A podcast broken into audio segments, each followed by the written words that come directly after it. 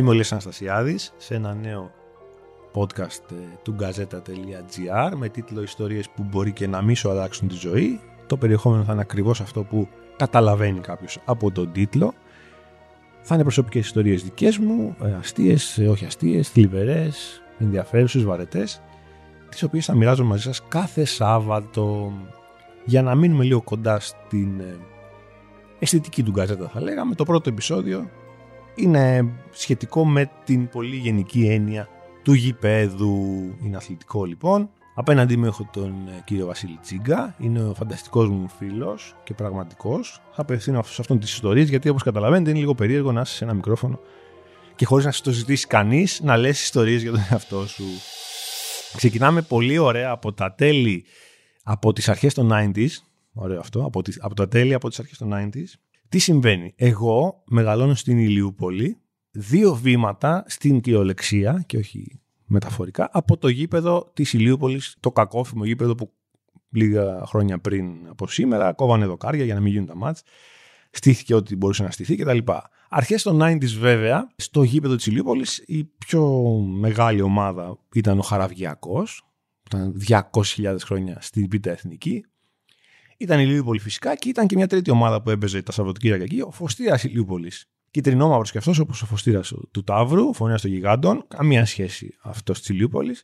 Τέλος πάντων, εγώ από πολύ μικρός είχα τη χαρά, επειδή ο τύπος που κούρευε τον καζόν στο γήπεδο ήταν κουμπάρος μας, ουσιαστικά να μεγαλώσουμε στο γήπεδο. Οπότε από 7-8 χρονών, μαζί με το γιο του κυρίου που κούρευε τον καζόν, το Μιτσάρα, ε, ανοίγαμε μια καγκελόπορτα που υπήρχε εκεί έξω από το γήπεδο και μπαίναμε ουσιαστικά στον αγωνιστικό χώρο, καθόμασταν πίσω από το τέρμα, που το ένα τέρμα από πίσω είχε και γρασίδι, ήταν ωραίο, σαν τα μεγάλα στάδια που βλέπαμε, και γινόμασταν τα λεγόμενα ball boys.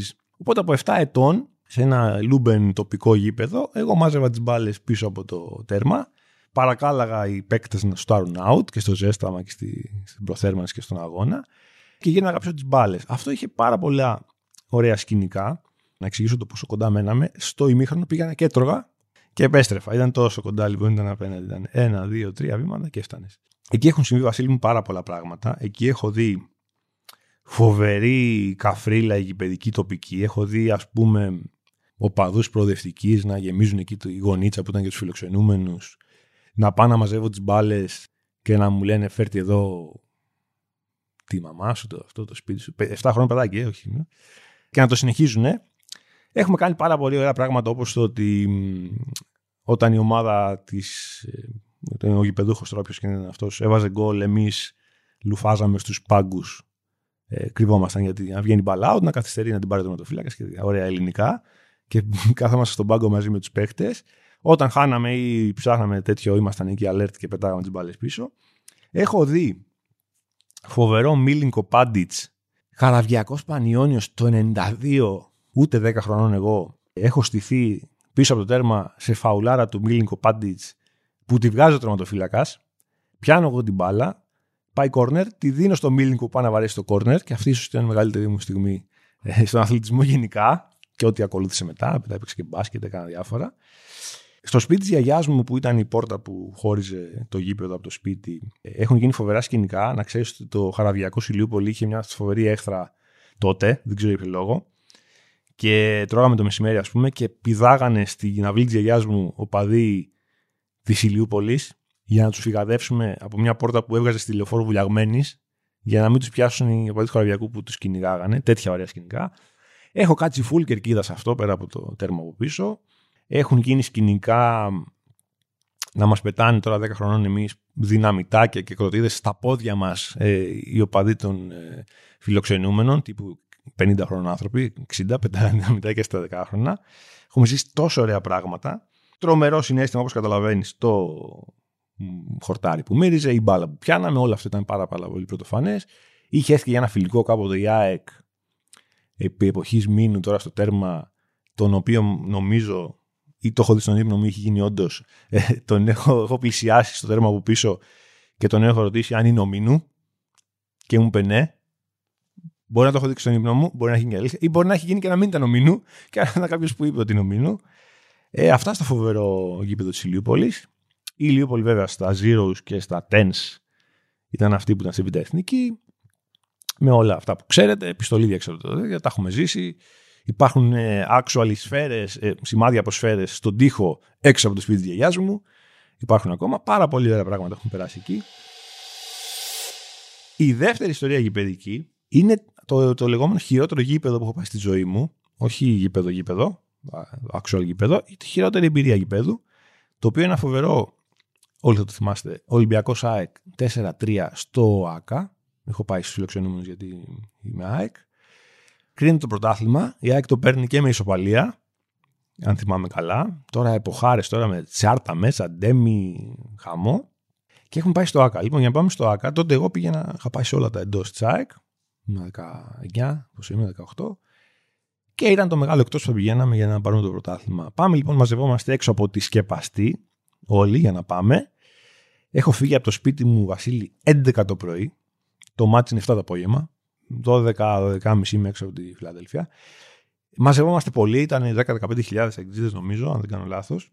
Έχουμε τη φαϊνή, έχουν τη φαϊνή ιδέα να πάμε από τη Δεκελίας στο ΑΚΑ, το οποίο δεν είχε προβλεφθεί από την αστυνομία, οπότε στα 50 βήματα φάγαμε τρελό μπλόκο, δακρυγόνα, ξυλίκι για να γυρίσουμε πίσω. Μαζευόμαστε πάλι έξω από τη σκεπαστή και υπάρχει άλλη φοβερή ιδέα να πάμε με το τρένο, που ήταν και πιο λογική ιδέα. Φτάνοντας λοιπόν, η διακοπή του ρεύματος, δεν υπάρχει τρένο. Και τελικά αυτό που το επικρατέστερο σενάριο που, και το μοναδικό σενάριο για να προχωρήσουμε τη ζωή μας ήταν να πάμε με τα πόδια. Τον ακούσατε τον Βασίλη. Τον ακούσατε, ήταν η πρώτη φορά που εμφανίστηκε. Αυτό είχε πάρα πολλούς κινδύνους, αλλά ήταν και πολύ αναπάντεχο, διότι ξεκινήσαμε κατά μήκος της γραμμής του ηλεκτρικού από τον Περισσό και φτάσαμε στο σταθμό Ειρήνη. Σε μια φάση φτάνοντα στο σταθμό Ειρήνη, εντάξει, μιλάμε για πολύ κόσμο όμως, αρχίζουμε και πέφτουμε σε δρόμους που σκάνε μηχανάκια με Ολυμπιακούς γιατί πάνε στο γήπεδο οι άνθρωποι και, και σαστίζουν. Δηλαδή αντί να μας ξέρεις, να μα κάνουν τσαμπουκά, λένε Μα τι είναι όλοι αυτοί, συγγνώμη για, το, για την κακή λέξη. Τι είναι όλοι αυτοί εδώ που σκάνε. Τέλος πάντων, μπήκαμε στο γήπεδο, μετά με πιάνουν τα άλλα άγχη. Μη φάω καμιά φωτοβολίδα. Στο, στο μπλιόνα φάση, στο λαιμό και τέτοια. Πιο μάτς. Οπότε ήδη πριν ξεκινήσει το μάτς, έχω σκυλομετανιώσει, έχω κουραστεί, έχουν περάσει 8 ώρες για όλο αυτό που τραβάω. Παρ' όλα αυτά το μάτς ξεκινάει καλά. Πέναλτι 0-1 τσιάρτας. Και συμβαίνει Βασίλη το εξής, έχω να το λέω. Στο 1-1 του Αλεξανδρή, στο 45, δηλαδή λίγο πριν κάνει μήχρονο, ε, ειλικρινά το λέω και το βγάζω το καπέλο στους Ολυμπιακούς φίλους μου, ε, μου σηκώθηκε τρίχα από τη βοή του κόσμου, γιατί ήταν και ένα ωραίο βολπλανέ, ήταν ωραίο γκολ εντυπωσιακό, στο 1-1. Δηλαδή χαίστηκα πάνω μου, ξενέρωσα κιόλας που φάγαμε τον γκολ, αλλά ήταν εντυπωσιακό, εντυπωσιακό. Στο ημίχρονο συνέχισα να φοβάμαι για τη φωτοβολίδα που θα σκάσει. Δεν έσκαγαν στους μπροστινούς, τη γλιτώναμε. Ε, μετά ε, τραγωδία, κάτι λάθη και Φερούζεμ, κάτι γελιότητες πήγε το σκορ 4-2, 4-3 στο τέλος. Από το 70 και μετά είχαμε ξενερώσει πλήρως. Το μόνο που σκεφτόμουν είναι πώς θα γυρίσω σπίτι. Είχα πάει με ένα φίλο μου να πω, το Φάνη από το Βόλο, που πηγαίναμε γήπεδο όλη τη σεζόν, φίλος μου από τη σχολή, με τον οποίο φυσικά είχαμε χαθεί στην πορεία και για το γήπεδο και ήμουν ουσιαστικά μόνος μου. Τέλος πάντων τα γνωστά, τέλειωσε το μάτς, πρωταθλητή Ολυμπιακός, είχε άλλη μια αγωνιστική, αλλά εντάξει δύο ώρες να μένουμε στο γήπεδο εκεί. Δεν είχα φάει τίποτα όλη μέρα. Ήταν, πήγαινε τέλεια όλο το σενάριο. Τελικά μπήκαμε ηλεκτρικό. Δεν φάγαμε πέτρες πουθενά. Γυρίσαμε κανονικά. Γύρισα σπίτι μία το βράδυ. Οπότε ήμουν 14 ώρες έξω αυτό το μάτς. Χάσαμε. Ταλέπορος. Εκεί είπα λοιπόν ότι δεν ξαναπάω σε εκτός ποτέ. Και δεν ξαναπήγα σε σημαντικό εκτός. Αυτό ήταν μια, το, το χειρότερο γήπεδο που έχω ζήσει. Αν παίρναμε το πρωτάθλημα, σίγουρα θα ήταν καλύτερα. Και θα σου κάνω μια πολύ γρήγορη μετατόπιση στο καλύτερο γήπεδο που έχω ζήσει. Το καλύτερο γήπεδο που έχω ζήσει, η τρίτη ιστορία, το καλύτερο. Καλύτερη εμπειρία, ξαναλέω. Γήπεδο είναι πολύ σχετικό. Και της Λιούπολης, γαμάτο είναι το γήπεδο. Είναι στο Μεστάγια, φοβερή καλεσμένη της Κοσμοτέ TV, εγώ και δύο Έλληνες που είχαν κερδίσει ένα διαγωνισμό για να πάνε να δουν ένα μάτς Primera Division, La Liga, συγγνώμη. Δύο παιδιά από το, δεν θυμάμαι πού, κάπου Θεσσαλία κι αυτοί. Μηδέν όρεξη για το μάτς τα παιδιά αυτά. Μηδέν. Εγώ ήμουν δημοσιογράφος που θα πήγαινε μαζί τους, ώστε θα γυρνάγαμε και μετά θα έγραφα τι είδαν τα παιδιά εκεί, πώς μας περιποιηθήκαν κτλ. Τα παιδιά τους κατάλαβα απ' το αεροπλάνο. Τώρα, αν ακούν το podcast, θα είναι λίγο fail, αλλά OK. Okay. Μηδέν όρεξη. Ήταν ένα ζευγάρι. Ο Βαγγέλης και το κορίτσι του, δεν θυμάμαι πώς λένε.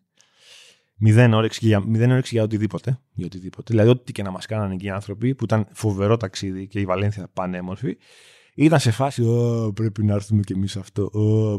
Ε, σχεδόν το είπαν και για το μάτσα αυτό, ξέρω. Τύπου, μα, εσύ έλαβες μέρος στο διαγωνισμό, το θυμάσαι; Ναι, ήταν πολύ δύσκολος ο Βαγγελάκης. Με στάγια.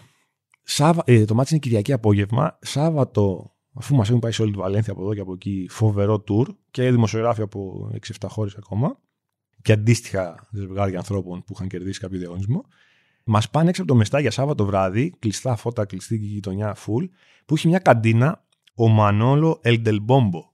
Αυτός είναι ένας τύπος με ένα φοβερό τύμπανο, γραφικός οπαδός της Εθνικής Ισπανίας και της Βαλένθια, ο οποίος έχει πάει παντού, έχει ένα, μια καντίνα με εκατομμύρια κασκόλ, με κάτι κλασικές εκεί, παέγες, τορτίγες και τι φτιάχνουν εκεί. Πάρα πολλά κασκόλ, πολλές φανέλες αντίπαλων ομάδων ξένων και πολλά τα βούρλα, παντού διακόσμηση. Περνάμε φανταστικά. Το επόμενο πρωί πάμε στο Μεστάγια από τις 12. Μας μαγειρεύουν εκεί οι οπαδοί οργανωμένοι. Κάνει σύγκριση, ε, οργανωμένοι οπαδοί Ελλάδα. Μας μαγειρεύουν παέγε τύπου εδώ είναι η καλή παέγια. Εδώ θα φάτε τη σωστή παέγια. Μας βάζουν να πούμε και το, τον ύμνο της Βαλένθια αφού φάγαμε. Πολύ άβολο, πολύ ωραία, πολύ, πολύ, πολύ χάλια όλο αυτό. Μια τέλεια ατμόσφαιρα. Μετά πάμε λοιπόν στο Μεστάγια απ' έξω καθόμαστε. Είναι φάση γιορτή όντως το πράγμα. Βαλένθια Ατλέτικο το μάτς είναι φάση γιορτή. Δηλαδή, περνάνε άνθρωποι και τραγουδάνε, περνάνε αυτοκίνητα. Είναι, είναι πώς έχουμε κερδίσει το Euro και έχουν βγει στους δρόμους. Αυτή είναι για ένα απλό μάτσε, ας πούμε, έτσι, φάση τους. Προπονητής Βαλένθια Γκάρι Νέβιλ. Μεγάλη, μεγάλη Βαλένθια, μεγάλος Νέβιλ. Πάμε εκεί. Έχουμε pass, VIP pass, τέλος πάντων. Είμαστε εκεί που έρχονται οι παίχτες καν από το Pullman. Παίρνουν αυτόγραφο από το Μουστάφι. Γιατί όχι. Κι άλλο ένα που δεν θυμάμαι. Sky Phil Neville, αδερφός Γκάρι, χαιρετούρες με όλο τον κόσμο, βλαχοδήμαρχος. Sky Γκάρι είναι σοβαρός. Μετά μας βάζουν στο χορτάρι μέσα που ζεσθενόταν η Ατλέτικο. Τι ωραία, τι καλά, δίπλα από τους Φερνάντο Τόρες και κάτι τέτοια. Μετά καθόμαστε στις κερκίδες, Βαγγελάκης με τη φίλη του βαριούνται τι φάση τι είναι αυτά εδώ. Λέω, είστε σίγουροι ότι είστε στο σωστό διαγωνισμό; Παίρνω κάτι φοβερούς ηλιόσπορους, οι οποίοι λέγονται Πιπονάτσο. Ωραίο για τίτλους αθλητικών εφημερίδων ελληνικούς. Κάθομαι εκεί μόνος μου τρώω. Στα 10 μέτρα μου από κάτω ο Τσόλο, φοβερός. Κοίταγα πιο πολύ τον Τσόλο παρά το μάτς. Φανταστικός. Έλεγε κάτι τραγκίλα, κάτι τέτοιο στου παίχτες. Το μάτς ήρθε ένα τρία, εδώ να σου πω την αλήθεια. Κάτι Καράσκο, κάτι Γκριεσμάν, κάτι τώρα εκεί εύκολα η τέτοια. Φοβερή, ατλέτη, φοβερή Βαλένθια. Υπάρχει ένα φοβερό σύνθημα. Δεν είναι σύνθημα, είναι μια φράση που λέγεται Αμούντ Βαλένθια, που είναι τύπου Ζήτω η Βαλένθια, κάτι τέτοιο. Φοβερό γήπεδο πορτοκαλί, το Μεστάγια. Γιατί είναι πορτοκαλί, ξέρεις, Βασίλη; Κάτι με τα πορτοκάλια παίζει. Γιατί η Βαλένθια έχει άπειρους άπειρους, ε, πορτοκαλαιώνες. Αν υπάρχει αυτή η λέξη, νομίζω υπάρχει. Τρομερή εμπειρία. Μετά συνέντευξη τύπου Τσόλο Σιμεώνε, θυμάμαι από τότε, αυτό πρέπει να κρατάει πάρα πολλά χρόνια. Η φάση είναι ότι όλοι είναι σίγουροι ότι αποκλείεται του χρόνου να είναι στην Ατλέτικο. Τσόλο φεύγει, ακόμα φεύγει ο Τσόλο. Ε, είμαστε 2022. Α, αυτό το ταξίδι έχει γίνει το 16 να πω. Τσόλο φεύγει κάθε χρόνο από τότε. Αυτά τα ωραία, τα γήπεδα, έχω νομίζω έχω άλλες 303 ιστορίες να πω. Τις κρατάμε εδώ, θα επανέλθουμε φαντάζομαι Βασίλη μου. Αυτό είναι το πρώτο επεισόδιο του ιστορίες που μπορεί να μην σου αλλάξουν τη ζωή. Αυτές οι ιστορίες σίγουρα θα σας αλλάξουν τη ζωή. Μπορεί να πάρετε ένα καλό μάθημα για το επόμενο Ολυμπιακό ΣΑΕΚ που θα έχει κόσμο και από τις δύο ομάδες, δηλαδή περίπου σε 15 χρόνια από σήμερα. Και όποτε περνάτε την Ηλιούπολη να με σκέφτεστε και να κάνετε και μια φοβερή επίσκεψη σε αυτό το ναό του ποδοσφαίρου και το δημοτικό στάδιο Ηλιούπολη που από ό,τι μαθαίνω από τον φοβερό Παναγιώτη Λανταριόφ, η ομάδα ανεβαίνει ξανά, μάλλον στη Β' Εθνική, η Λίπολη, αφού γκρεμίστηκε, με καθαρό τρόπο πια, έτσι λέγεται, θα παίξει την παράσταση ανόδου της ΓΑΜΑ Εθνικής τώρα. Οπότε καλή επιτυχία να πούμε και στα παιδιά και στους γείτονες. Αυτά από μένα, φιλιά.